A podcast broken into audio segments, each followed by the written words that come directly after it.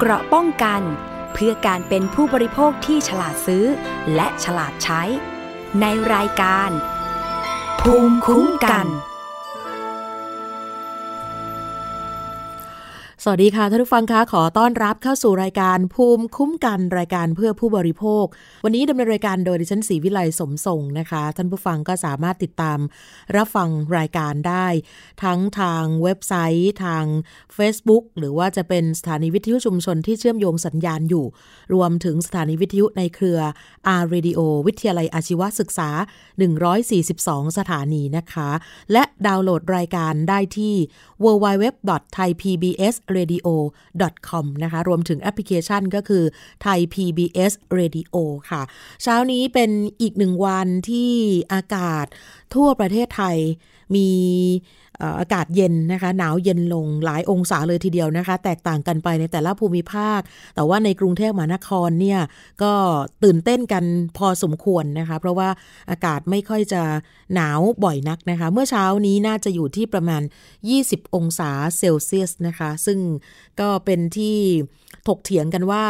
จะอาบน้ำดีไหมจะสระผมดีหรือเปล่าเพราะว่าในแต่ละวันนี้นะคะหลายคนบอกว่าก็อาบน้ำแค่ครั้งเดียวบางคนก็สองครั้งแต่ล่าสุดนี่เป็นที่ถกเถียงกันมานานแล้วว่าเราควรหรือไม่ที่จะอาบน้ำกันบ่อยถึงขนาดไหนอย่างที่บอกว่าบางคนก็วันละสองครั้งบางวันบางวันก็ครั้งเดียวหรือบางคนก็ไม่ได้อาบทุกวันนะคะเนื่องจากนักวิทยาศาสตร์ยืนยันแล้วนะคะว่าการอาบน้ำทุกวันสามารถส่งผลเสียต่อผิวและสุขภาพโดยรวมได้อย่างรุนแรงงั้นมาดูกันนิดนึงนะคะว่าการอาบน้ำทุกวันเนี่ยมันทำลายสุขภาพของคุณได้อย่างไรหลายท่านที่ติดตามรายการภูมิคุ้มกันก็จะมีเรื่องของสุขภาพมาฝากกันอยู่วันนี้ขอสักนิดนึงนะคะเพื่อให้เข้ากับบรรยากาศในช่วงเอ่อหน้าหนาวจริงๆนะคะแล้วก็มาเร็วมากสำหรับในส่วนของกรุงเทพมหานครนะคะเอ่อที่บอกว่าการอาบน้ำทุกวันทำลายสุขภาพได้อย่างไรก็บอกว่าอันนึงล่ะทำให้เกิดสิวได้ง่ายเพราะว่ามนุษย์เนี่ยจะมีสิ่งที่เรียกว่ากลุ่มจุลินทรีย์หรือว่าสิ่งมีชีวิตอื่นๆที่อาศัยอยู่ภายในและตามร่างกายซึ่งก็ไม่ต่างจากระบบนิเวศของผิวหนังแล้วก็การอาบน้ำทุกวันสามารถสร้างความเสียหายแก่ผิวหนังและก็ทำให้เกิดสิวได้แม้ว่าจะไม่มีผลการวิจัยรองรับแน่นอนว่าสัปดาห์หนึ่งคุณจะอาบน้ำกี่ครั้งแต่ก็มีหลักฐานมากมายพิสูจน์แล้วว่าคุณไม่จำเป็นต้องอาบทุกวันก็ได้นะคะนี่ใครที่รู้สึกว่า อ, อย่าไปเสี่ยงเลยเพราะว่ามันเย็นมากก็เอาเอ่องานวิจัยชิ้นนี้ไปอ้างอิงกับคนใกล้ชิดหรือว่าคนที่เอ่ออาจจะมีการแซวก็ได้นะคะอีกข้อนึงเขาบอกว่าจริงๆมนุษย์เนี่ยไม่ได้ตัวเหม็นอย่างที่คิดเพราะว่าร่างกายของมนุษย์ก็จะมีทั้งแบคทีเรียตัวดีแล้วก็ตัวไม่ดีดังนั้นการอาบน้ำทุกวันและการขจัดแบคทีเรียทั้งหมดออกไปก็ทำให้ร่างกายเสียสมดุลเหมือนกันโดยผู้หญิงส่วนใหญ่เข้าใจถึงความเจ็บปวดของการกินยาปฏิชีวนะเมื่อมีอาการติดเชื้อในช่องคลอดยาปฏิชีวนะจะไปฆ่าเชื้อแบคทีเรียทั้งหมดในร่างกายซึ่งเป็นการขัดขวางแบคทีเรียตัวดีในการดูแลช่องคลอดของผู้หญิงด้วยแต่ก็ไม่ได้หมายความว่าต้องเลิกอาบน้ำแค่เพลาๆลงหน่อยเท่านั้นเองนะคะแล้วก็อีกข้อนึงอันนี้ชัดเจนก็คือ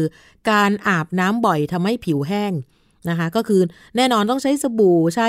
ผลิตภัณฑ์ขัดผิวซึ่งอาจทำให้ผิวนั้นรู้สึกหรือว่าดูแห้งกร้านได้นั่นเป็นเพราะว่าเมื่อน้ำระเหยออกจากร่างกายแล้วมันก็จะดึงเอาความชุ่มชื้นไปด้วยผู้เชี่ยวชาญด้านผิวหนังบอกว่ายิ่งอาบน้ำโดยเฉพาะน้ำร้อนผิวก็จะยิ่งแห้งมากขึ้นเนื่องจากว่า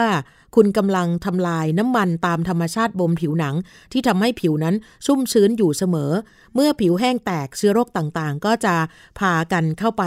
ในร่างกายในผิวหนังได้นะคะและถามว่าอาบบ่อยแค่ไหนล่ะถึงจะเหมาะสมการอาบน้ำทุกวันถือว่าบ่อยเกินไปหรือเปล่าคำตอบจริงๆไม่ตายตัวนะคะขึ้นอยู่กับว่าผิวหนังของทุกคนมีความสกปรกมากน้อยแค่ไหนซึ่งนั่นก็ขึ้นอยู่กับปัจจัยหลายอย่างอย่างเช่นถ้าหากว่าอยู่ในประเทศไทยเหงื่อออกตั้งแต่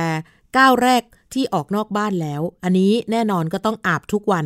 แต่ถ้าช่วงนี้ไงคะเป็นช่วงเย็นจริงๆเนี่ย สองถึงสาม วันที่ผ่านมาเนี่ยนะคะไม่ได้มีกิจกรรมที่เหงื่อออกแล้วก็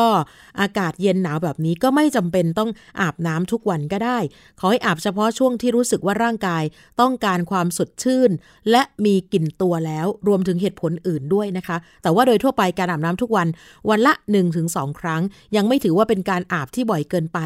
แต่ถ้าหากว่าคุณอาบน้ำมากกว่า สามถึงสี่ ครั้งต่อวันนั่นล่ะค่ะถือได้ว่าเป็นการอาบน้ำที่บ่อยครั้งมากเกินไป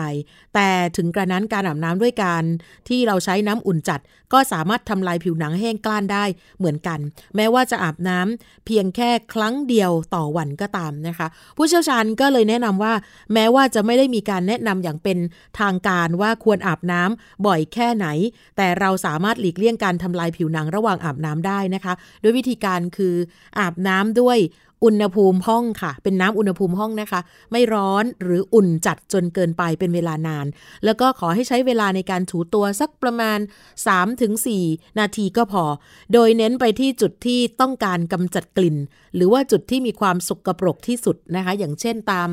รักแร้ตามซอกคอตามแผ่นหลังเท้าอันนี้นะคะหลายท่านก็อาจจะมีปัญหาเรื่องกลิ่นอับของเท้าของรองเท้าก็ต้องทำความสะอาดกันข้อพับต่างๆเหล่านี้เป็นต้นค่ะไม่ใช่ว่าขัดตัวที่มีความหยาบกระด้างมากเกินไปเอาเอาที่ขัดตัวมาขัดอย่างนี้ไม่ควรนะคะแล้วก็ไม่ใช้สบู่หรือว่าผลิตภัณฑ์ทำความสะอาดที่มีฤทธิ์มาฆ่าเชื้อแบคทีเรียบ่อยจนเกินไปค่ะนี่ก็ไขข้อข้องใจให้นะคะเพราะว่าช่วงนี้กรุงเทพมหานครอากาศหนาวเย็นเลยนะคะหลายคนก็เลยสงสัยว่าอืมถามผู้รู้ดีไหมว่าอาบน้ำทุกวันเป็นผลดีต่อร่างกายมนุษย์ไหมหรือเป็นผลไม่ดีจริงๆก็ขึ้นอยู่กับแต่ละคนค่ะอีกเรื่องนึงวันนี้ที่จะคุยด้วยเลยค่ะเพราะว่าเป็นเรื่องที่นี่แหละค่ะ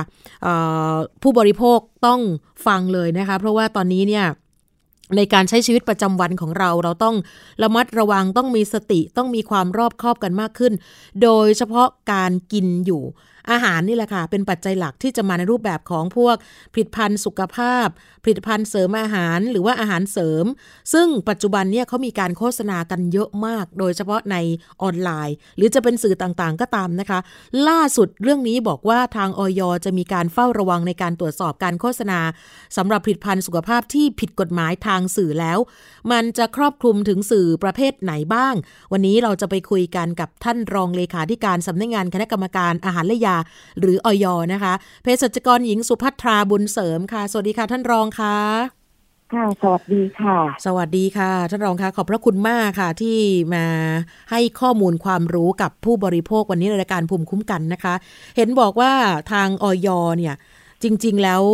มีการเฝ้าระวังตรวจสอบเรื่องของการโฆษณาอยู่ตลอดเวลาใช่ไหมคะท่านท่านรองคะใช่ค่ะเอองานตรวจสอบโฆษณาของอย.เราเนี่ยก็ถือว่าเป็นภารกิจหลักหนึ่งที่สำคัญของเรานะคะเรามีการตรวจสอบโฆษณาเนี่ยในสื่อทุกสื่อทั้งในสื่อทีวีดิจิตอลสื่อสิ่งพิมพ์สื่อออนไลน์โซเชียลมีเดียทั้ง Facebook เว็บไซต์ ไลน์ Twitter นะคะแล้วก็มีการรับเรื่องร้องเรียนจากประชาชนด้วยในเรื่องของการโฆษณาขณะเดียวกันตอนนี้เนี่ยเราก็มีความร่วมมือกับหน่วยงานที่เกี่ยวข้องกับการคุมสื่อนะคะเช่นปสทช.ที่เป็นหน่วยงานที่คุมทางด้านช่องทีวีช่องวิทยุนะคะแล้วก็สื่อโซเชียลมีเดียแล้วก็ที่สำคัญอีกหน่วยงานหนึ่งก็คือกระทรวงดีอีนะคะกระทรวงดิจิทัลที่เป็นหน่วยงานที่คุมทางด้านโซเชียลมีเดียโดยตรงเพื่ออะไรเพื่อจะจับมือกันในการทำงานในการจัดการกับการโฆษณาที่ผิดกฎหมายทุกสื่อและขณะเดียวกันตอนนี้เราก็เปิดนะคะให้ประชาชนเนี่ยเข้าไปดูนะคะเรามีฐานข้อมูลการโฆษณาของอย.ว่าเอ่อสื่อใดที่ได้รับอนุญาตการโฆษณาจากอย.และและการโฆษณาที่ได้รับอนุญาตนั้นเนี่ยเราอนุญาตด้วยข้อความอะไรภาพและเสียงอะไรเพื่อให้ดูว่าตกลงแล้วไอ้ที่เขาไปโฆษณาเนี่ยได้รับอนุญาตหรือเปล่าแล้วก็ถ้าโฆษณาแล้วเนี่ยการได้รับอนุญาตของเขาเนี่ยตรงกับที่ขออนุญาตหรือเปล่าเพราะว่าผลิตภัณฑ์อาหารนะคะกับยาเนี่ยการโฆษณาเนี่ยจะโฆษณาเองเลยโดยไม่ขออนุญาตกับอย.ก่อนไม่ได้ไม่ได้เลยใช่ไหมต้องมาขอต้องมาขออนุญาตกับอย.ก่อนค่ะ ให้ออยแอปพรูฟว่าภาพและเสียงข้อความต่างๆเนี่ยนะคะเป็นข้อความที่ไม่ไม่เป็นเท็จไม่โอ้อวดเกินจริงเป็นธรรมกับผู้บริโภคตรงกับที่ขออนุญาตไว้จริงจะได้รับการอนุญาตให้โฆษณาค่ะค่ะที่ผ่านมาหลายคนอาจจะสงสัยว่าเอ๊ะตัวนี้เนี่ยผ่านอย.ไหมหมายถึงการโฆษณานะคะเราสามารถตรวจสอบได้ไหมคะว่า เอ่อ เวลาอย.อนุญาตไปแล้วเนี่ยฐานข้อมูลตรงนี้มันอยู่ที่ไหนยังไงว่าเอได้รับใบอนุญาตแบบไหนกี่ปีอย่างนี้ค่ะท่านรองค่ะก็ก็เข้ามาในเว็บไซต์ของอย.นะคะก็จะไปในเรื่องของการตรวจสอบข้อมูลฐานโฆษณามันก็จะมีลิงก์ต่อไปเรื่อยๆนะคะเอ่อท่านก็จะสามารถคีย์ข้อมูลเข้าไปว่าเอออยากรู้ว่าผลิตภัณฑ์เนี่ยขออนุญาตไว้หรือเปล่าขออนุญาตไว้ด้วยด้วยเอ่อข้อความอะไรนะคะมันก็จะขึ้นมาให้ให้ให้ดูนะคะค่ะให้เห็นชัดเจนค่ะให้เห็นชัดเจนทีนี้ปีปีนึงเนี่ยนะคะเอ่อด้วยความที่เราในเรื่องมือกับทุกหน่วยงานโดยเฉพาะกสทชเนี่ยจะมีความร่วมมือมาหลายปีแล้วนะคะแล้วเราก็จะเน้นในสื่อที่สำคัญระยะแรกๆเนี่ยเราเน้นในเรื่องของทีวีก่อนทีวีเนี่ยทีวีโดยเฉพาะช่องทีวีดิจิตอลต่างๆเนี่ยเพราะว่าเป็นสื่อที่ประชาชนเข้าถึงมากที่สุดเนี่ยเพราะฉะนั้นการโฆษณาที่โอเวอร์มากๆในทีวีดิจิตอลเนี่ยก็ก็ดีขึ้นเรื่อยๆแต่ระยะหลังเนี่ยเอ่อด้วยความที่ประชาชนเนี่ยสามารถที่จะเป็นเจ้าของสื่อได้ใครมี Facebook ก็โฆษณาขายของได้นะคะทำช่องทำช่องเอ่อ YouTube ของตัวเองนะคะหรือว่าขายของผ่านไลน์เพราะฉะนั้นเนี่ยเราก็อย.ก็คิดความร่วมมือเนี่ยไปร่วมมือกับกระทรวง ดี อี เพิ่มมากขึ้นนะคะเพื่อจะมีความร่วมมือในเรื่องของ Anti Fake News นะคะเอ่อในการจัดการพวกนี้ตอนนี้สถานการณ์เนี่ยนะคะก็ยอมรับว่าก็ยังจัดการไม่ได้ หนึ่งร้อยเปอร์เซ็นต์ นะคะเราก็ขยับความร่วมมือไปอีกคือไปร่วมกับเจ้าของสื่อเลยก็คือ Marketplace ต่างๆนะคะ Shopee Lazada ตัวตัวของ ไลน์ เอง Facebook เองเนี่ยนะคะให้เขารับผิดชอบกับคนที่มาใช้ใช้แพลตฟอร์มของเขานะคะให้ช่วยสกรีนมากยิ่งขึ้นให้มีความรับผิดชอบมากยิ่งขึ้นเพราะว่าถ้าหากว่าเกิดการกระทำผิดเนี่ยในช่องทางของเขาเขาก็จะถูกดำเนินคดีด้วยโอ้ต้องรับผิดชอบด้วยกันต้องรับผิดชอบด้วยกันจะบอกว่าเอ้ยไม่ไม่รับรู้ไม่รับผิดชอบไม่ได้เพราะว่าเวลาที่การโฆษณาที่หนึ่งเนี่ยเราตรวจสอบและผิดกฎหมายเนี่ยเราจะดำเนินการตามกฎหมายทั้งทั้งกระบวนการนะคะทั้งผู้ลงโฆษณาทั้งคนที่เป็นผู้รีวิวนะคะทั้งช่องทางที่โฆษณาทั้งเจ้าของโปรดักต์ทั้งผู้จัดจำหน่ายแล้วก็ผู้ผลิตโดนหมดนะคะเราถือว่าทุกคนเนี่ยในกระบวนการเนี่ยได้รับประโยชน์จากการโฆษณาสินค้าชิ้นนั้นค่ะต้องรับผิดชอบด้วยกันนะคะค่ะก็เวลาทำหนังสือเอ่อเรียกมาเสียค่าปรับเนี่ยก็จะมีเป็นหางว่าวเลยค่ะว่ามีใครบ้างที่อยู่ในในกระบวนการนั้นทั้งหมดอย่างเช่นกรณีที่มีศิลปินดาราไปเอ่อรีวิวอะไรอย่างเงี้ยใช่ที่เป็นข่าวใช่ไหมคะนี้เลยใช่ไหมคะอันนั้นใช่เลยใช่ค่ะเพราะฉะนั้นก็โดนดำเนินคดีเพราะฉะนั้นเนี่ยดิฉันก็อยากฝากไปถึงบุคคลสาธารณะนะคะดารานักร้องต่างๆที่มีชื่อเสียงในเวลาที่จะรับงานทางโฆษณาเนี่ยจะต้องตระหนักนิดนึงว่าคุณเป็นต้นแบบนะคะในในเรื่องของการการใช้ชีวิตเพราะฉะนั้นเนี่ยเอ่อการรับงานโฆษณาที่ที่ผิดกฎหมายเช่นผลิตภัณฑ์นั้นยังไม่ได้ขออย.เลยนะคะหรือขออย.แล้วแต่ปรากฏว่าไปพูดโอ้อวดโอเวอร์เกินจริงเกินจริงอ่าอันนี้อันนี้ก็ต้องรับผิดชอบด้วยนะคะแล้วนี่เป็นคนที่มีชื่อเสียงเนี่ยมันมีผลต่อการสร้างแรงจูงใจให้คุณซื้อก็ต้องรับผิดชอบมากนะคะบางทีบางคนก็บอกว่าไม่รู้เรื่องอ่านตามสคริปต์ที่ผู้ว่าจ้างจะให้มาซึ่งเองไม่ได้ค่ะเพราะว่าเวลาพูดเนี่ยคำพูดเนี่ยเป็นคำพูดของของคุณก็จะต้องรับผิดชอบติดกับตัวเราไปใช่ไหมคะทีนี้อย่างอย่างดาราศิลปินนี่นะคะบางทีเขาไม่ได้ใช้ผลิตภัณฑ์ตัวนั้นจริงแต่ว่าเขาเป็นแค่รับจ้างมาโชว์ให้ไม่ได้ใช้เองเนี่ยอันนี้ถือว่ามีความผิดไหมคะท่านรองคือคือการมาโชว์มาแสดงเนี่ยทำได้นะคะเอ่อแต่ไอ้คำพูดของตนเองเนี่ยก็จะต้องรับผิดชอบด้วยว่าไม่โฆษณาที่เป็นเท็จไม่โฆษณาว่าถ้าโฆษณาอาหารเสริมอาหารเสริมนั้นก็ต้องไม่โฆษณาว่ารักษาโรคนั้นโรคนี้ได้นะคะไม่โฆษณาที่ โอเวอร์เกินความเป็นจริงทีนี้การที่บอกว่าเออดิฉันใช้ผลิตภัณฑ์นี้ดีอย่างนั้นอย่างนี้แต่ที่จริงตัวเองตัวเองไม่ได้ใช้เนี่ยมันก็อาจจะพิอาจจะพิสูจน์ยากนะคะว่ากินหรือไม่กินใช้หรือไม่ใช้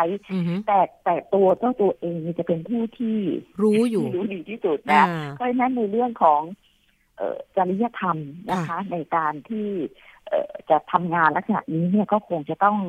เป็นเรื่องของแต่ละบุคคลด้วยส่วนหนึ่งว่าจะต้องความรับผิดชอบให้มากค่ะค่ะในรอบปีที่ผ่านมาเนี่ยนะคะมีการเฝ้าระวังแล้วก็ได้ตรวจสอบเกี่ยวกับการโฆษณาผิดพันธุ์ประเภทสุขภาพทางสื่อเนี่ยเจอที่แบบฝ่าฝืนกฎหมายและผิดกฎหมายโอ้อวดเกินจริงเยอะไหมคะท่านรองคะเออคิดเป็นเปอร์เซ็นต์นะคะคือคืออ่าเรียนนิดนึงนะคะออยเราเนี่ยมันจะมีการเฝ้าระวังสองแบบคือเฝ้าระวังแบบทั่วไปนะคะอันเนี้ยเออก็ไม่ได้เลือกเจาะจงอะไรนะคะอันเนี้ยมันก็จะเจอเปอร์เซ็นต์เนี่ยเออไม่เยอะเท่าไหร่แต่มันอีมีอีกประเภทนึงคือเราเจาะจงดูคือเราจะมีลิสต์ไว้ว่าช่องทางโฆษณาช่องทางไหนที่มีเปอร์เซ็นต์เสี่ยงสูงนะคะหรือเป็นบุคคลที่ทำความผิดซ้ำซากนะคะหรือเป็นเรื่องที่มีผู้ร้องเรียนเข้ามาเพราะเรามีช่องทางรับเรื่องร้องเรียนอยู่ด้วยเพราะฉะนั้นไอ้ช่องทางที่เราโฟกัสเป็นพิเศษจับจ้องเป็นพิเศษในเรื่องร้องเรียนอันนี้น่าจะเจอความผิดเนี่ยนะคะสูงมากขณะเดียวกันท่านบอกผู้บริโภคนะคะกรณีที่ท่านแจ้งเบาะแสในเรื่องของการโฆษณาหรือตัวผลิตภัณฑ์ก็แล้วแต่เนี่ยเข้ามาที่ออยแล้วปรากฏว่าออยเนี่ยดำเนินการเปรียบเทียบปรับหรือมันเป็นคดีเนี่ยท่านสามารถได้รับส่วนแบ่งจากเงินค่าปรับนะคะก็คือก็คือเหมือนเหมือนกับเวลาที่เราแจ้งเบาะแสอะไรนะคะแล้วพอรับดำเนินการก็จะได้จะได้ส่วนแบ่งจากจากค่าปรับนั้นด้วยเพราะนั้นก็จะก็ยังก็จะบอกว่าเออยังไงซะเนี่ยถ้าทุกท่านเนี่ยนะคะแจ้งเบาะแสแล้วเราดำเนินการก็ก็จะมีส่วนในในเรื่องค่าปรับนั้นด้วยค่ะทีนี้ในเรื่องที่ผู้ผู้บริโภคหรือที่เราโฟกัสเป็นพิเศษเนี่ยตอนนี้ที่เราพบว่ามีการทำความผิดมากที่สุดอันดับหนึ่งเลยนะคะก็ Facebook กับเว็บไซต์โอ้ที่เยอะมากเลยใช่ไหมคะอันนี้ที่เยอะมากค่ะถือว่าได้ครอบคลุมกฎหมายครอบคลุมไปถึงไหนคะสำหรับสื่อประเภทนี้ค่ะท่านรองคือในสื่อทุกชนิดเนี่ยออยเราเราไปถึงอ๋อถึงหมดปัญหาของออยเราก็คือว่าพอจะหาผู้กระทำผิดเนี่ยใน Facebook นะคะหรือว่าในเว็บไซต์เนี่ยเอ่อบางทีเนี่ยชื่อของบุคคลที่โพสต์ขายของหรือเป็นเจ้าของเนี่ยที่จดทะเบียนไว้เนี่ยพอจะหาตัวตนที่แท้จริงได้เนี่ยบางทีใช้เวลานานมากนะคะเพราะบางทีบางครั้งก็จดโดเมนอยู่ต่างประเทศบ้างนะคะใช้ใช้ชื่อไม่ถูกต้องบ้างซึ่งบางทีด้วยออยเราเนี่ยบางทีการสืบสวนเนี่ยเราเจ้าหน้าที่เราก็จะเป็นเจ้าหน้าที่ทางวิทยาศาสตร์นะคะเป็นเภสัชก็อาจจะหาไม่ได้เราก็ต้องร่วมมือไปขอความร่วมมือจากตำรวจบ้างนะคะจากกระทรวงดีอีบ้างหรือกสทช.บ้างเพื่อให้เขาสืบค้นว่าเจ้าของผู้จดทะเบียนเนี่ยโดเมนเนมที่แท้จริงเนี่ยคือใครก็จะเสียเวลาในจุดนี้ไปบ้างทำให้บางครั้งอาจจะไม่ไม่ทันกับสถานการณ์การโฆษณาหรือบางครั้งเนี่ยบางบางสื่อเนี่ยถูกดำเนินคดีไปแล้วก็ไม่เข็ดนะคะก็ยังไปเปลี่ยนแอดเปลี่ยนรูปแบบนะคะหรือเปลี่ยนคนนั่นก็ก็จะเปลี่ยนรูปแบบไปอีกเพราะว่าผลิตภัณฑ์อาหารเสริมก็ดีเครื่องอ่างก็ดีเนี่ยเป็นสินค้าที่ที่ถ้าไม่โฆษณาก็ขายไม่ออกไม่ขายออกใช่ไหมคะใช่ค่ะมันต้องมาพร้อมมันมันต้องมาพร้อมการโฆษณาใช่ค่ะเครื่องสำอางเนี่ยมันมันไม่ใช่สินค้าที่จำเป็นมันเป็นสินค้าติ่งฟุ่มเฟือยต้องมีการชักชวน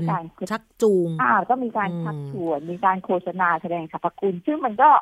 มีการโอเวอร์เกินไปแต่คนที่เคยทำผิดแล้วเนี่ยทำไมเขาไม่เข็ดหลาบกฎหมายเราไม่ไม่ไม่ถือว่าโทษเราไม่สูงเลยคะท่านรองคะทำไมถึงเปลี่ยนแปลงอะไรได้ได้ง่ายมากเลยคือบางครั้งเนี่ยผลประโยชน์ที่ได้จากการโฆษณาเนี่ยโอเวอร์เนี่ยมันมันมากกว่าบทลงโทษอันนี้อันนี้เห็นก็ยอมก็ยอมรับนะคะอย่างการโฆษณาเครื่องสำอางเนี่ยนะคะการโฆษณาเครื่องสำอางที่เป็นเท็จเป็นเกินจริงนะคะแสดงสรรพคุณรักษาโรคเนี่ยนะคะจะมีโทษเนี่ยนะคะโทษเนี่ยจำคุกไม่เกินหนึ่งปีหรือปรับไม่เกินหนึ่งแสนบาทหรือทั้งจำทั้งปรับเพราะนั้นถ้าหากว่าเป็นการกระทำผิดครั้งแรกเนี่ยโทษจำก็จะรอลงอาญาก็จะ เสียค่าปรับสมมติว่าครั้งแรกเนี่ยเสียค่าปรับสามหมื่นนะคะสมมติครั้งแรกอ่ะสามหมื่นแต่เขาลงแอดโฆษณาเนี่ยผลตอบแทนได้เป็นแสนเป็นล้านเขาก็คิดว่าคุ้มโอ้ก็ใช้วิธีการนี้อย่างอาหารค่ะอย่างอาหารเนี่ยนะคะอาหารเนี่ยต้องขออนุญาตโฆษณากับอย.ก่อนถ้าคุณไม่ไม่ขออนุญาตก่อนปรับไม่เกิน ห้าพัน บาทโอ้น้อยมากเลยแต่แต่ถ้าเกิดโฆษณานั้นเนี่ยนะคะเอ่อไม่ได้ขออนุญาตด้วยแล้วโฆษณาที่เป็นเช็คโอ้อวดหรือว่ารักษาโรคเนี่ยต้องระวังโทษจำคุกไม่เกินสามปีหรือปรับไม่เกิน สามหมื่น บาทหรือทั้งจำทั้งปรับอ๋อนี่สูงขึ้นมาหน่อยสูงขึ้นมาหน่อยแต่ยังไงซะเนี่ยตัวเลขเนี่ยคือโทษจำเนี่ยเป็นการกระทำผิดเนี่ยครั้งแรกก็จะเอ่อรอลงอาญาอยู่แล้วนะคะก็จะเป็นการเสียค่าปรับค่าปรับก็หลักหมื่นหลักหมื่นเนี่ยก็คุ้มกับการโฆษณาเช่นเดียวกันเอ่อก็เลยมีบางคนไม่ไม่เข็ดหลาบไม่กลัวไม่เข็ดหลาบไม่กลัวตอนนี้เราก็พยายามปรับกฎหมายของอาหารนะคะให้โทษปรับเนี่ยสูงขึ้นเพราะว่าพรบอาหารที่เราใช้เนี่ยเป็นพรบอาหารตั้งแต่ปีสองพันห้าร้อยยี่สิบสองใช้มานานแล้วค่าเงินตอนตอนที่ปีหกสิบสอง สี่สิบปีแล้วอะค่ะกฎหมายฉบับนี้ค่าเงินตอนปีสองพันสองกับปีหกสิบสองเนี่ยมันต่างกันมากใช่ค่ะต่างกันมากเพราะฉะนั้นเนี่ยเราก็ตอนนี้กำลังเสนอแก้พรบอาหารนะคะในเรื่องของบทลงโทษเนี่ยให้ให้ต้องมาเสียค่าปรับสูงขึ้นนะคะตามสภาพการของการเงินในระยะเวลาสี่สิบปีที่เปลี่ยนไปนะคะจะได้ลงโทษกับผู้ทำผิดได้เข็ดหลาบมากยิ่งขึ้นค่ะอืมทีนี้ปัจจุบันนี้นะคะถ้าผู้บริโภคเองไม่แน่ใจแล้วแหละว่าไอ้ผลิตภัณฑ์สุขภาพที่แบบบางทีเขาใช้ศิลปินดาราดังหรือว่ามีการโฆษณาแบบเยอะมากจนรู้สึกลังเลอยากจะใช้เนี่ยนะคะเราสามารถที่จะสอบถามไปที่ไหนได้บ้างคะว่าไอ้ตัวนี้เนี่ยมันปลอดภัยไหมสำหรับผู้บริโภคอะค่ะท่านรองวิธีง่ายที่สุดนะคะโทรสายด่วนออยหนึ่งห้าห้าหกจะมีเจ้าหน้าที่ตอบคำถามเรื่องนี้สองก็คือโหลดแอปพลิเคชันของเราเช็คชัวร์แชร์นะคะเช็คชัวร์แชร์เนี่ยก็ก็เข้าไปโหลดแอปนี้แล้วคุณก็ดูว่าโปรดักต์ที่จะทดสอบดูว่าเนี่ยขึ้นทะเบียนกับออยหรือเปล่าก็ใส่เลขนั้นไปในในตัวช่องเช่นมีเลขอาหารเสริมอยู่ที่กล่องเอ๊ะอยากรู้ว่าอาหารเสริมเนี่ยไอ้เลขเนี้ยมันเป็นเลขที่ขึ้นทะเบียนกับอะไรกับออยหรือเปล่าหรือเป็นเลขปลอมใครเป็นผู้ผลิตนะคะขึ้นทะเบียนไว้ในชื่ออะไรส่วนประกอบอะไรก็ขีดเข้าไปก็จะขึ้นมาเครื่องสำอางก็เช่นเดียวกันนะคะเครื่องสำอางจะมีเลขที่จดแจ้งอยู่ก็ขีดเลขนั้นเข้าไปอันนี้เป็นวิธีการตรวจสอบนะคะสิ่งแรกเลยสำหรับผู้บริโภคเนี่ยในการดูแลแล้วระมัดระวังตัวเองในการเลือกซื้อผลิตภัณฑ์สุขภาพก็คือหนึ่งเนี่ยอย่าหลงเชื่อการโฆษณาโอเวอร์ไม่มีเครื่องสำอางไหนที่บอกว่า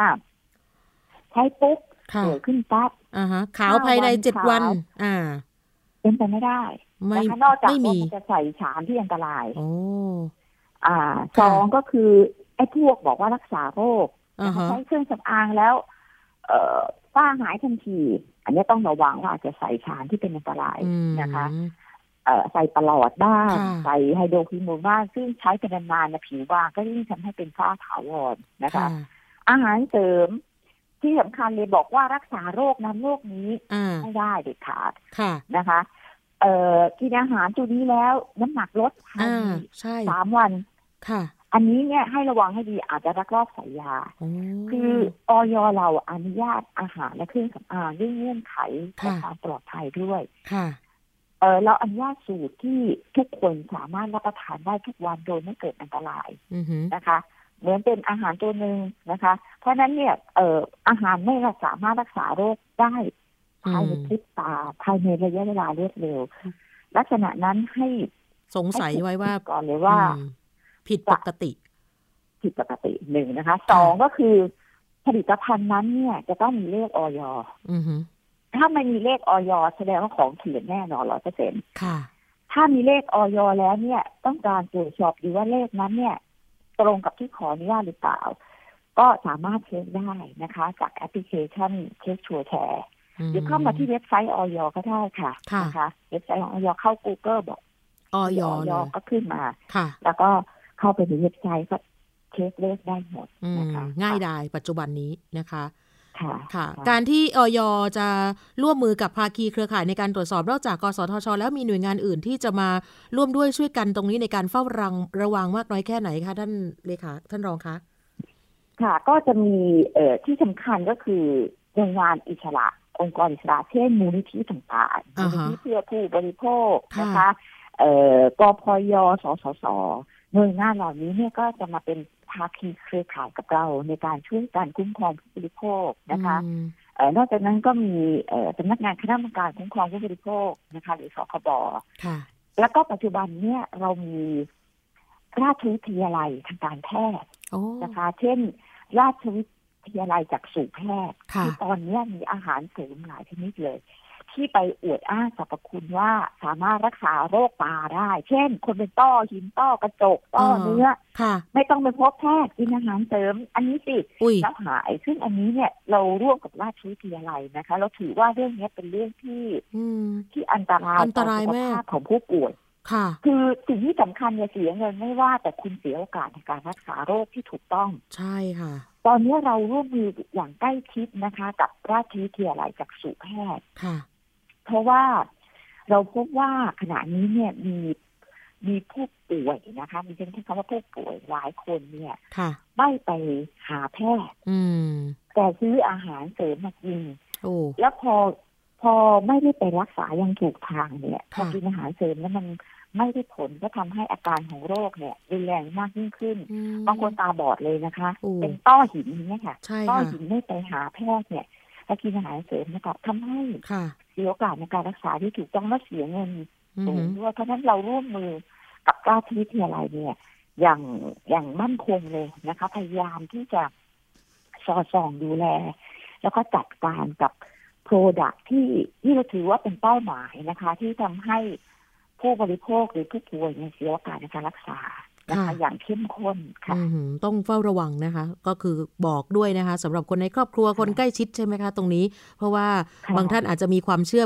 บางอย่างว่าไปหาหมอคิวเยอะรอนานไม่อยากละใช้วิธีการนี้อะไรอย่างนี้นะคะก็เสียโอกาสมากๆเลยนะคะค่ะค่ะสุดท้ายอยากจะให้ท่านรองเอ่อบอกท่านผู้ฟังนิดนึงค่ะผู้บริโภคของเราว่าเราต้องเฝ้าระวังโดยเฉพาะสื่อออนไลน์เนี่ยโอ้โหตอนนี้รู้สึกว่าจะรุนแรงมากเลยนะคะต้องระวังมากน้อยแค่ไหนอย่างไรคะเชิญค่ะค่ะก็ดิฉันจะอยากขอฝากบอกถึงประชาชนทั่วไปนะคะว่าการโฆษณาทางสื่อต่างๆก็พยายามทักจูงเราให้ไปซื้อสินค้าของเขาเพราะฉะนั้นสิ่งที่สำคัญก็คือต้องเอ่อต้องทำใจให้หนักแน่นนะคะแล้วก็ตระหนักนะคะในเรื่องของของการที่จะถูกชักจูงในเรื่องนี้สิ่งที่ดิฉันขอฝากก็คือหนึ่งอาหารเนี่ยไม่สามารถที่จะรักษาโรคได้นะคะสองเครื่องสำอางเนี่ยก็ไม่สามารถรักษาโรคได้เช่นเดียวกันอะไรที่โฆษณาบอกว่าหายภายในสามวันเจ็ดวันนะคะอันนั้นเนี่ยให้เชื่อได้เลยว่าเป็นสิ่งที่ที่ผิดแน่นอนหลอกลวงแน่นอนอย.ไม่เคยอย.ไม่เคยอนุญาตนะคะอาหารในเครื่องสำอางเนี่ยในเงื่อนไขอย่างนั้นเลยให้พึงสังวรว่าอันนั้นเนี่ยเป็นการโฆษณาที่โอเวอร์นะคะโดยเฉพาะท่านที่ป่วยเป็นโรคเลยนะคะโรคเลยโรคประจำตัวอยู่ค่ะอ่าค่ะควรที่จะไปพบแพทย์นะคะเพื่อตรวจวินิจฉัยแล้วก็สั่งจ่ายยาที่ถูกต้องนะคะไม่ควรที่จะซื้อนะคะพวกนี้มาเพื่อหวังผลการรักษาโรคเพราะจะทำให้ท่านเนี่ยเสียโอกาสในการรักษาที่ถูกทางไปนะคะอันนี้ก็ขอย้ำไว้นิดนึงแล้วก็มีปัญหาข้อสงสัยนะคะก็สามารถที่จะสอบถามนะคะกับอย.ได้ทั้งสายด่วนหนึ่งห้าห้าหกนะคะโหลดแอปพลิเคชันเคสโชว์แชร์เข้าไปในเว็บไซต์นะคะเราก็จะมีเจ้าหน้าที่นะคะคอยให้ให้คำแนะนำอยู่ค่ะค่ะนะคะมีเจ้าหน้าที่คอยให้คำแนะนำแน่นอนนะคะปรึกษาดีกว่านะคะอย่าเสียโอกาสเลยวันนี้ขอบพระคุณมากค่ะท่านรองค่ะค่ะสวัสดีค่ะขอบพระคุณค่ะท่านรองเลขาธิการสำนักงานคณะกรรมการอาหารและยาหรืออย.นะคะเภสัชกรหญิงสุภัทราบุญเสริมนะคะท่านผู้บริโภคท่านผู้ฟังถ้าไม่แน่ใจในผลิตภัณฑ์สุขภาพอะไรก็ตามที่ท่านรองบอกเมื่อสักครู่นะคะสอบถามไปยังอย.เถอะนะคะสายด่วนหนึ่งห้าห้าหกมีเจ้าหน้าที่ตอบคำถามคุณได้แน่นอนหรือว่าตรวจสอบผลิตภัณฑ์ผ่านทางแอปพลิเคชันนะคะเช็คชัวร์แชร์นี่แหละค่ะมันจะได้ประโยชน์มากเพื่อที่จะคุ้มครองตัวเองนี่แหละค่ะหรือว่าคุ้มครองคนในครอบครัวคนใกล้ชิดให้มีสุขภาพที่ดีนะคะโดยเฉพาะเน้นเลยค่ะสำหรับเครื่องสำอาง มันเป็นผลิตภัณฑ์ที่ใช้ภายนอกนะคะเพื่อทำความสะอาดบ้างเพื่อให้เกิดความสวยงามแต่ว่าปัจจุบันนี้เนี่ยมันจะพบว่ามีการโฆษณาว่ามันช่วยรักษาด้วยนะคะจริงๆแล้วไม่มีนะคะถ้าเผื่อว่าใครมาโฆษณาโอ้อวดเกินจริงนะคะขอย้ำเตือนเลยว่าเป็นไปไม่ได้นะคะอันนี้คุณหมอก็บอกแล้วแล้วก็ปัจจุบันนี้อย่างที่บอกว่าท่ามกลางการแข่งขันของบรรดาเพจต่างๆในเฟซบุ๊กเขาก็มีการงัดกลยุทธ์ออกมาเพื่อใช้ดึงดูดผู้ใช้งาน Facebook นะคะให้เข้ามาสนใจเพจตัวเองซึ่งเราก็เห็นได้ชัดเจนนะคะเยอะมากนะคะปัจจุบันนี้เขามีการโฆษณาผ่านก็เรียกว่า Facebook Ads นะคะที่มีอยู่เยอะจริงๆบนหน้าไทม์ไลน์ของเรานี่แหละค่ะแม้ว่าจะมีการแข่งขันสูงแต่ก็จริงๆเราสามารถทำให้เพจของของเราเองคือถ้ามันถูกกฎหมายเนี่ยมันมีความน่าสนใจ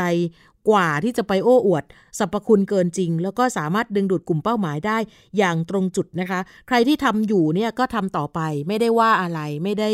ตำหนิแต่ว่าขออย่าโอ้อวดเกินจริงเพราะว่าจริงๆเนี่ยกฎของ Facebook เขาต้องการให้โฆษณาที่มีคุณภาพเขาก็เลยไปตั้งข้อกำหนดเกี่ยวกับการใช้รูปให้มีข้อความให้ในรูปน้อยที่สุดเพื่อให้เนื้อหา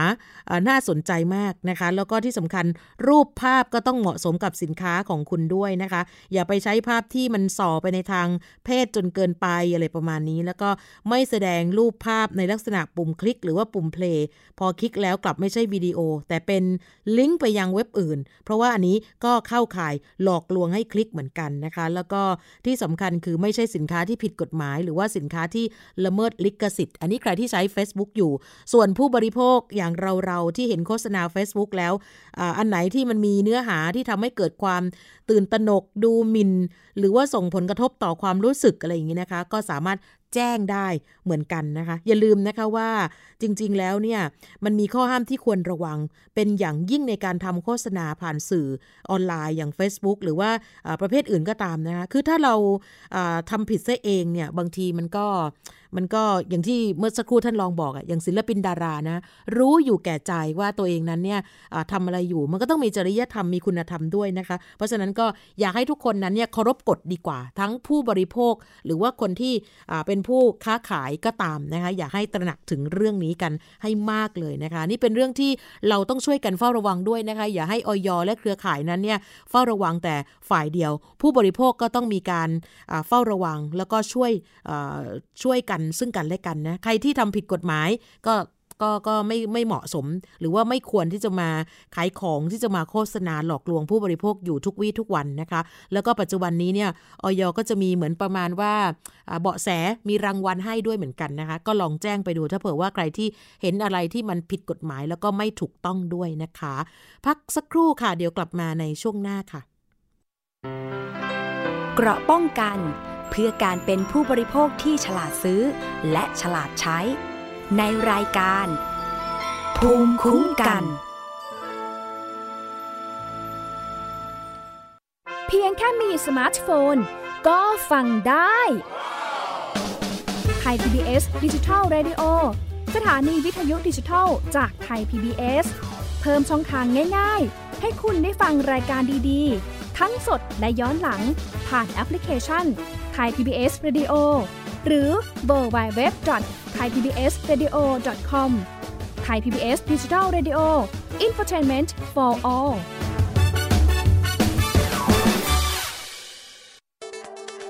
อัปเดตสถานการณ์รอบโลกประเทศจีนนี่เราทราบกันดีนะคะว่าเป็นประเทศที่จะมีปัญหาเรื่องความสมดุลของประชากรคนที่ได้รับความสนใจจากวิกฤตในครั้งนี้ก็คือนายกรัฐมนตรีนิวซีแลนด์เรื่องราวสีสันจากต่างแดนก็มี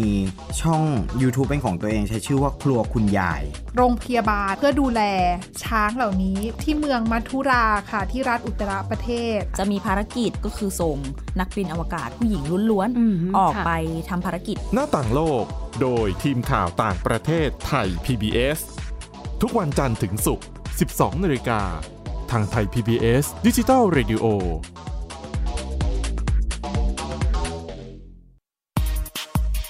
เพราะวิทยาศาสตร์อยู่รอบตัวเรามีเรื่องราวให้ค้นหาอีกมากมายเทคโนโลยีใหม่ๆเกิดขึ้นรวดเร็วทำให้เราต้องก้าวตามให้ทันอัปเดตเรื่องราวทางวิทยาศาสตร์เทคโนโลยีและนวัตกรรม ที่จะทำให้คุณทันโลกกับรายการ Science and Tech ทุกวันจันทร์ถึงวันศุกร์ทางไทย พี บี เอส Digital Radio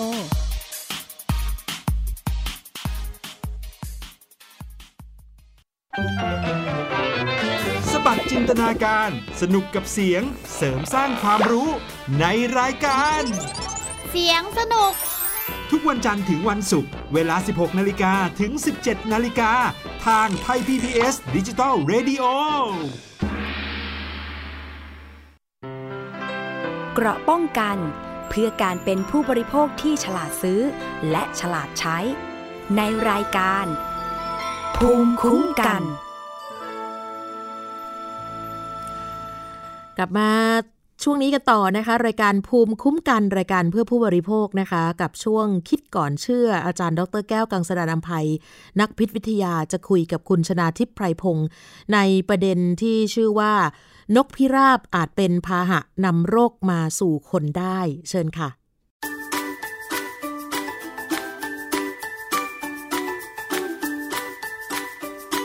ะช่วงคิดก่อนเชื่อ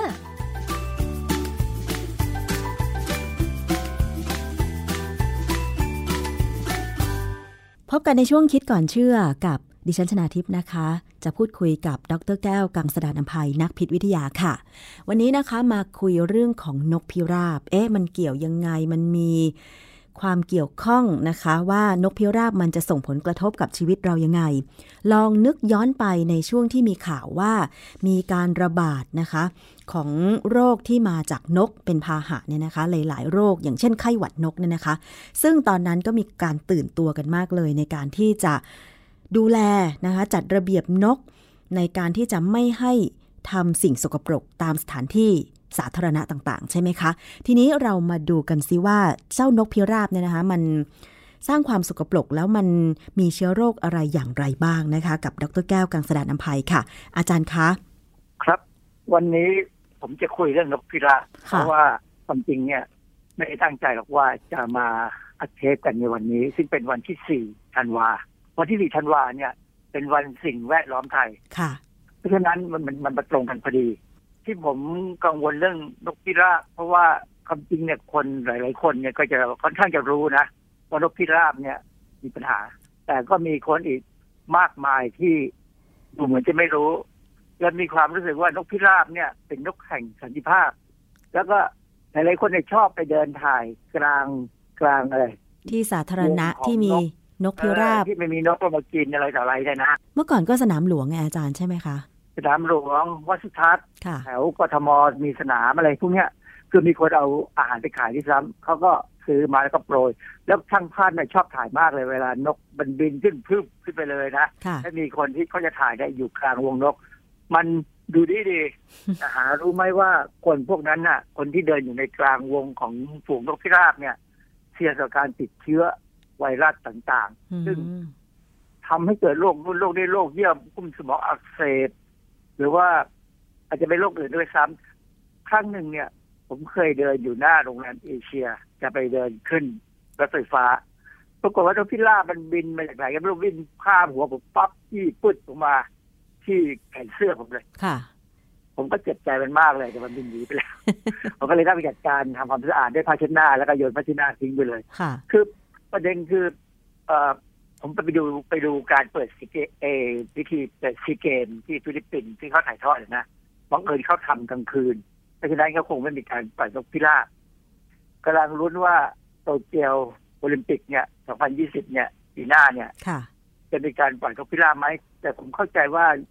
คงไม่มีการปล่อยแล้วล่ะเพราะว่าทั่วโลกเนี่ยเป็นที่รู้กันว่านกพิราบเนี่ยมันเป็นสัตว์ที่นำเชื้อ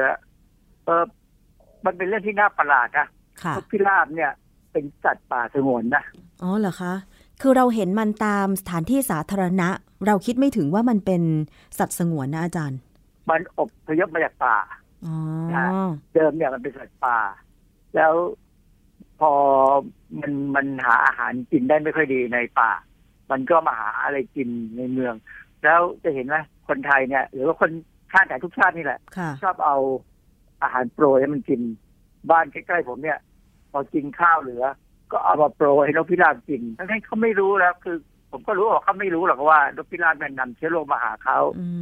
เวลามันมากินใกล้ๆเขาเนี่ยเวลามันบินเนี่ยคือนกพิราบเนี่ยเป็นสัตว์ป่าสงวนบ้านเราเนี่ยพระราชไอ้พรบสัตว์ป่าสงวนเนี่ยโอ้โหมีนกอะไรแปลกๆเป็นสัตว์ป่าสงวนผมกำลังมองหานกกระจอกด้วยซ้ำว่ามันสงวนไหม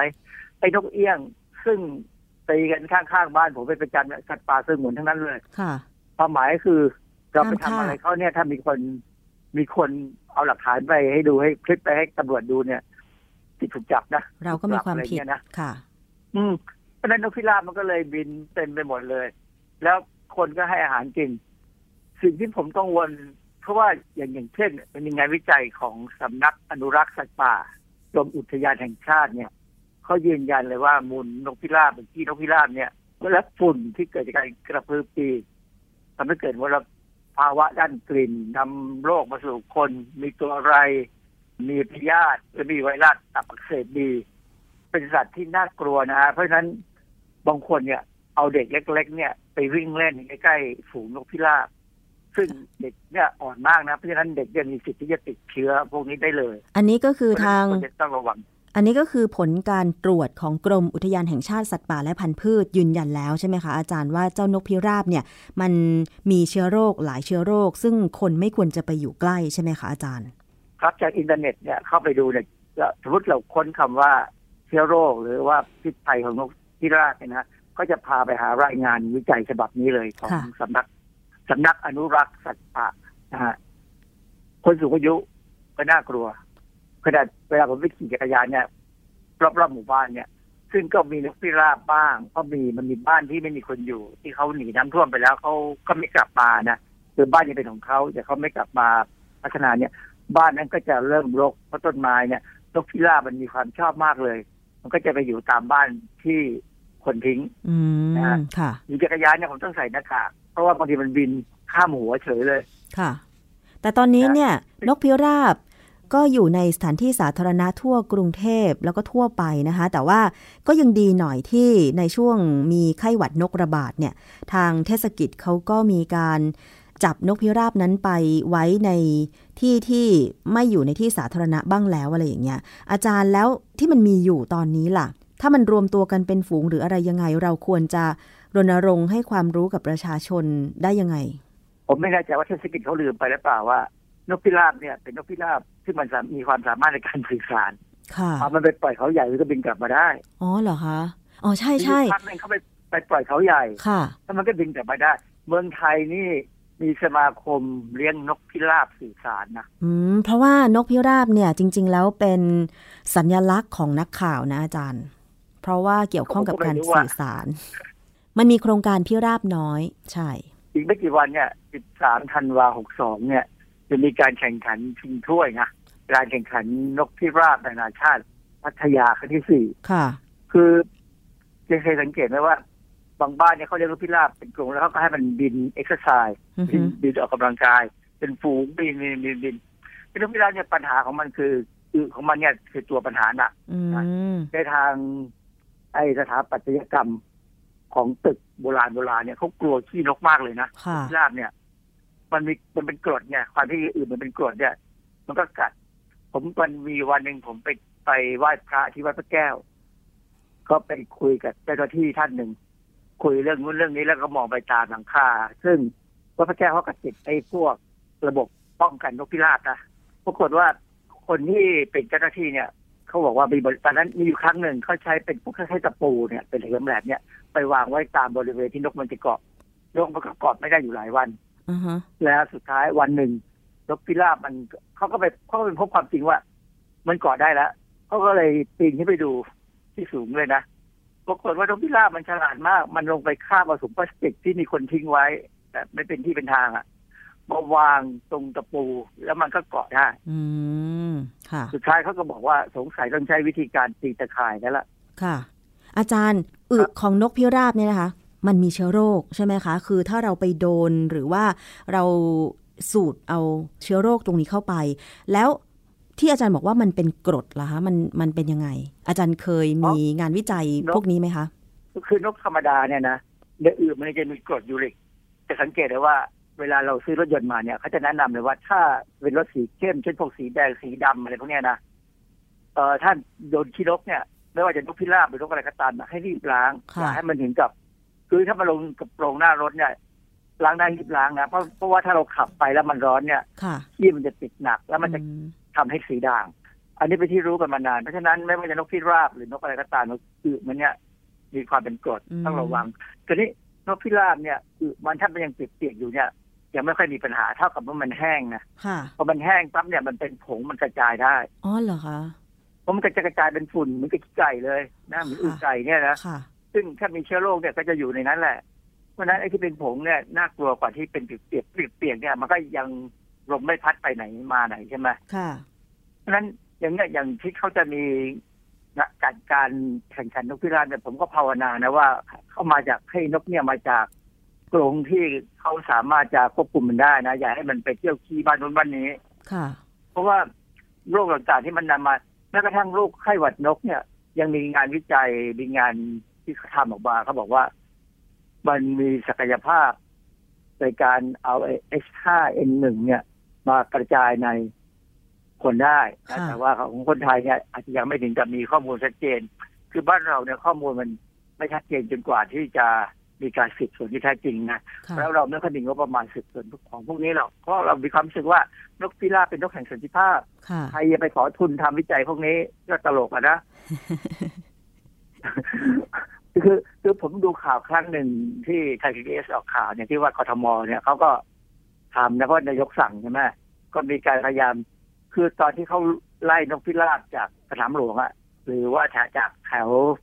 สาวิชาที่วัดสุทัศน์อะเขาไล่นกพิราบไม่ได้หมดเลยนะมันไปอยู่ที่อื่นกันแล้วมันก็มาแถวบ้านผมก็มีพอมันมาที่บ้านหมู่บ้านเนี่ยคือผมเป็นคนให้อาหารแล้วมันก็เลยสิงอยู่แถวนั้นเราต้องคอยไล่มันบริเวณที่มันชอบมากที่สุดคือบานกระทุ้งห้องน้ำคือหน้าต่างเล็กๆที่ห้องน้ำนึกออกไหมที่มันเป็นหน้าต่างที่ขังขังไปเขาเรียกบานกระทุ้งเนี่ยเพราะมันเป็นที่การลมอย่างดีมันจะเอียงออกไปและการลมเพราะฉะนั้นเนี่ยบางครั้งไปเจอมันไข่เนี่ยเราก็ต้องคอยเอาไข่มันไปวางไว้ที่อื่นคือไม่อยากทำลายไข่มันแล้วก็ต้องปิดบานกันบานกระทุ้งช่วงหน้าหนาวแบบเนี้ยนกพิราบกับนกเขาเนี่ยนิยมหาบ้านกระทุ้งตามบ้านโดยเฉพาะบ้านที่ไม่มีคนอยู่เนี่ยนะหรือคนที่อยู่แล้วไม่ใส่ใจเนี่ยไข่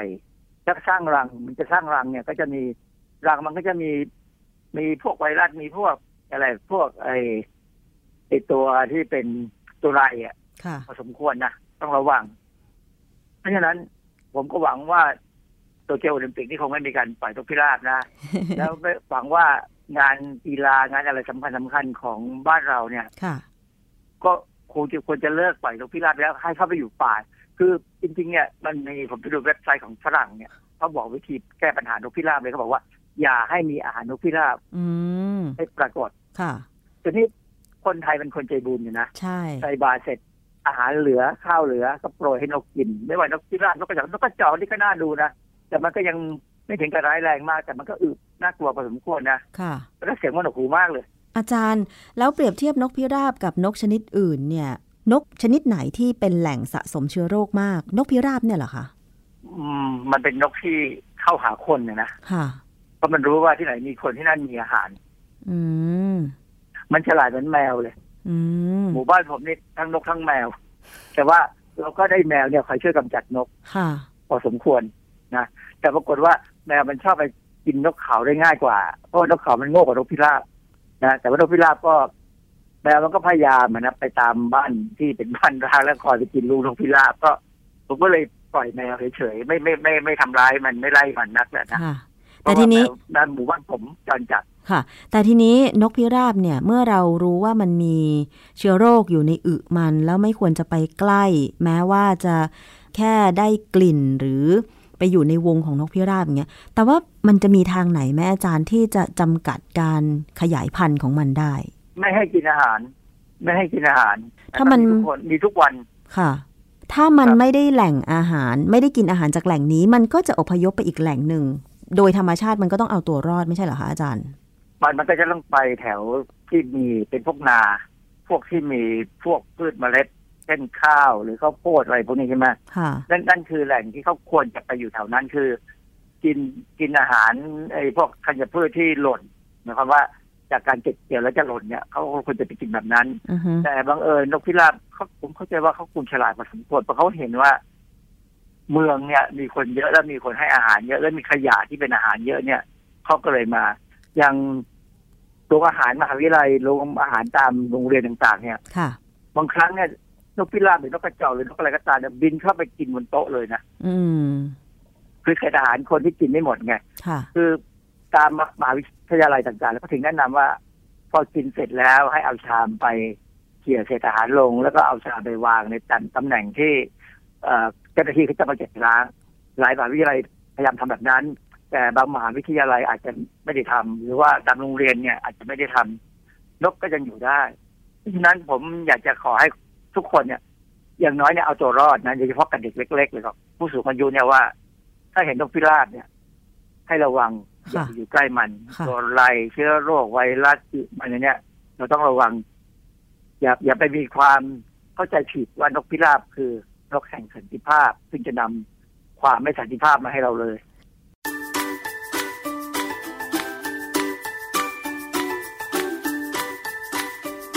ลยช่วงคิดก่อนเชื่อ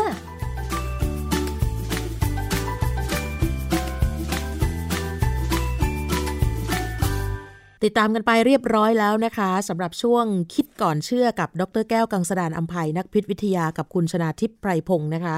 เมื่อสักครู่พูดถึงเรื่องของนกพิราบอาจจะเป็นพาหะนำโรคมาสู่คนได้นะคะแถมให้นิดนึงเพราะว่าเมื่อช่วงสัปดาห์ที่ผ่านมาทางกรมการแพทย์ก็มีการเสนอข่าวที่มีการรักษาสิวบนใบหน้าที่น่าตะลึงมากของหญิงชาวอินโดนีเซียโดยมีการให้แมวเนี่ยนะคะก็เรียกแมวแท็บบี้นั่งบนหนังสือเรียนแล้วก็จะคอยเลียใบหน้าขณะเรียนหนังสืออยู่ที่บ้านนะคะเป็นเวลาสามเดือนปรากฏว่าสิวบนใบหน้าของเอ่อเจ้าของแมวลดลงใบหน้าดีขึ้นหลังจากให้แมวที่เลี้ยงเนี่ยนะคะเลียที่ใบหน้าทุกวันจากข้อมูลดังกล่าวทางอธิบดีกรมการแพทย์กระทรวงสาธารณสุขนะคะนายแพทย์สมศักดิ์อัคคศิลป์บอกว่าจริงๆแล้วในช่องปากของแมวนะคะกับน้ำลายแมวมันจะมีแบคทีเรียประจำถิ่นอยู่เป็นจำนวนมากนะคะท่านผู้ฟังซึ่งแบคทีเรียที่ว่านี้ไม่ก่อโรคในแมวค่ะแต่ถ้าแมวกัดคนเป็นแผลมีรอยเขี้ยวแบคทีเรียในน้ำลายก็จะเข้าสู่บาดแผลได้ทำให้มีการติดเชื้อแล้วก็เป็นโรคไฟลามทุ่งถ้ารักษาไม่ทันแบคทีเรียนั้นอาจจะลามเข้าสู่กระแสเลือดแล้วก็ทำให้เสียชีวิตได้นะคะท่านผู้อำนวยการสถาบันโรคผิวหนังค่ะแพทย์หญิงมิ่งขวัญวิชัยดิษฐ์บอกว่าคนที่ชอบให้แมวเลียสิวบนใบหน้าแบคทีเรียในน้ำลายแมวอาจจะผ่านสะเก็ดแผลเล็กๆบนตุ่มสิวแล้วก็ทำให้มีการติดเชื้อเป็นโรคไฟลามทุ่งก็เลยเตือนค่ะว่าไม่ควรให้แมวเลียที่ใบหน้าเป็นอันขาดแม้ว่าคุณจะไม่เป็นสิวหรือเป็นสิวก็ตามเพราะว่าแบคทีเรียอาจจะผ่านแผลเล็กๆหรือว่าเยื่อบุปากเยื่อบุจมูกได้ขอให้คำแนะนำเพิ่มเติมนะคะว่าใครที่เป็นสิวแค่เล็กน้อยจริงๆแล้วสามารถดูแลรักษาตัวเองได้ด้วยวิธีการล้างทำความสะอาดด้วยผลิตภัณฑ์ล้างหน้าเอาแค่วันละสองครั้งก็พอนะคะแล้วก็ห้ามไปบีบไปแกะสิวคือถ้าใครที่เป็นสิวมากๆนะคะมีตุ่มแดงๆมีตุ่มหนองแล้วเนี่ยก็ควรจะไปพบแพทย์ดีกว่านะคะห้ามซื้อยาปฏิชีวนะมากินเองค่ะเพราะว่าอาจจะแพ้ยาหรือว่าเกิดเชื้อดื้อยาได้นะคะหลายท่านนั้นเนี่ยอาจจะคิดว่าจริงๆแล้วเนี่ยไม่น่ากลัวเพราะว่าแมวนั้นเนี่ยเราก็เลี้ยง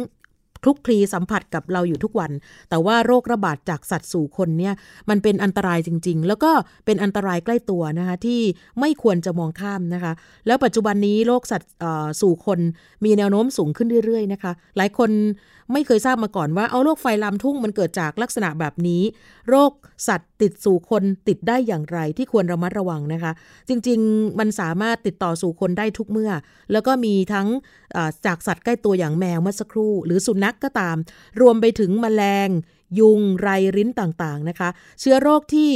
ติดต่อได้ไม่เพียงแต่มีเชื้อไวรัสเท่านั้นยังมีเชื้อแบคทีเรียอย่างที่บอกด้วยแล้วก็อาจจะมีเชื้อโรคประหลาดๆนะคะอย่างอื่นอีกมากมายค่ะเพราะฉะนั้นการติดต่อโรคจากสัตว์สู่คนนะคะมีหลายวิธีสัมผัสโดยตรงสัมผัสมูลสัตว์ นะคะหรือว่าถูกกัดจากสัตว์ที่เป็นโรคอยู่แล้วหรือบริโภคสัตว์ที่เป็นโรคนะคะจะเป็นนกเป็นหนูเป็นหมูเป็นวัวทั้งจากการบริโภคเนื้อสัตว์เหล่านั้นโดยตรงหรือว่าการชำแหละการหั่นการปรุงเนื้อสัตว์เหล่านี้ด้วยมือของเราเองหรือแม้แต่ฝุ่นนะคะฝอยละอองจากเนื้อสัตว์ก็ตามรวมถึงของเหลวในเนื้อสัตว์อาจจะเข้าเยื่อบุต่างๆในร่างกายได้นะคะอาจจะสูดดมผ่านจมูกหรือว่านิ้วมือไปจับเนื้อสัตว์แล้วก็มาขยี้ตาเพราะฉะนั้นต้องระมัดระวังนะคะโรคร้ายที่ติดต่อจากสัตว์สู่คนได้นะคะไม่ว่าจะเป็นโอ้โหน่ากลัวมากนะคะมีไข้สมองอักเสบนะจากข้างข่าวทุกท่านเคยได้ยินนะคะหรือจะเป็นพยาธิตัวกลมเป็นลิสมาเนียโรคจากการเคลื่อนที่ของสัตว์ของตัวอ่อนพยาธิในสัตว์นะคะพยาธิปากขอไข้หวัดนกไข้สมองอักเสบจากเชื้อไวรัสเวสต์ไนล์เป็นพวกค้างคาวเป็นม้าเป็นแมวเป็นสุนัขเป็นสกังค์เป็นอะไรประมาณนี้นะคะนี่คือเยอะมากเลยที่อยากจะเตือนไว้เพราะฉะนั้นมีอันตรายเพียบเลยนะคะอยากจะให้ทุกท่านนั้นได้ตระหนักเกี่ยวกับเรื่องนี้กันนะคะวันนี้เวลาของรายการภูมิคุ้มกันหมดแล้วนะคะพรุ่งนี้กลับมาเจอกันใหม่กับคุณวรลักษณ์นะคะดิฉันลาไปแล้วสวัสดีค่ะติดตามรับฟังรายการย้อนหลังได้ที่เว็บไซต์และแอปพลิเคชัน Thai พี บี เอส Radio Thai พี บี เอส Digital Radio วิทยุข่าวสารสาระเพื่อสาธารณะและสังคม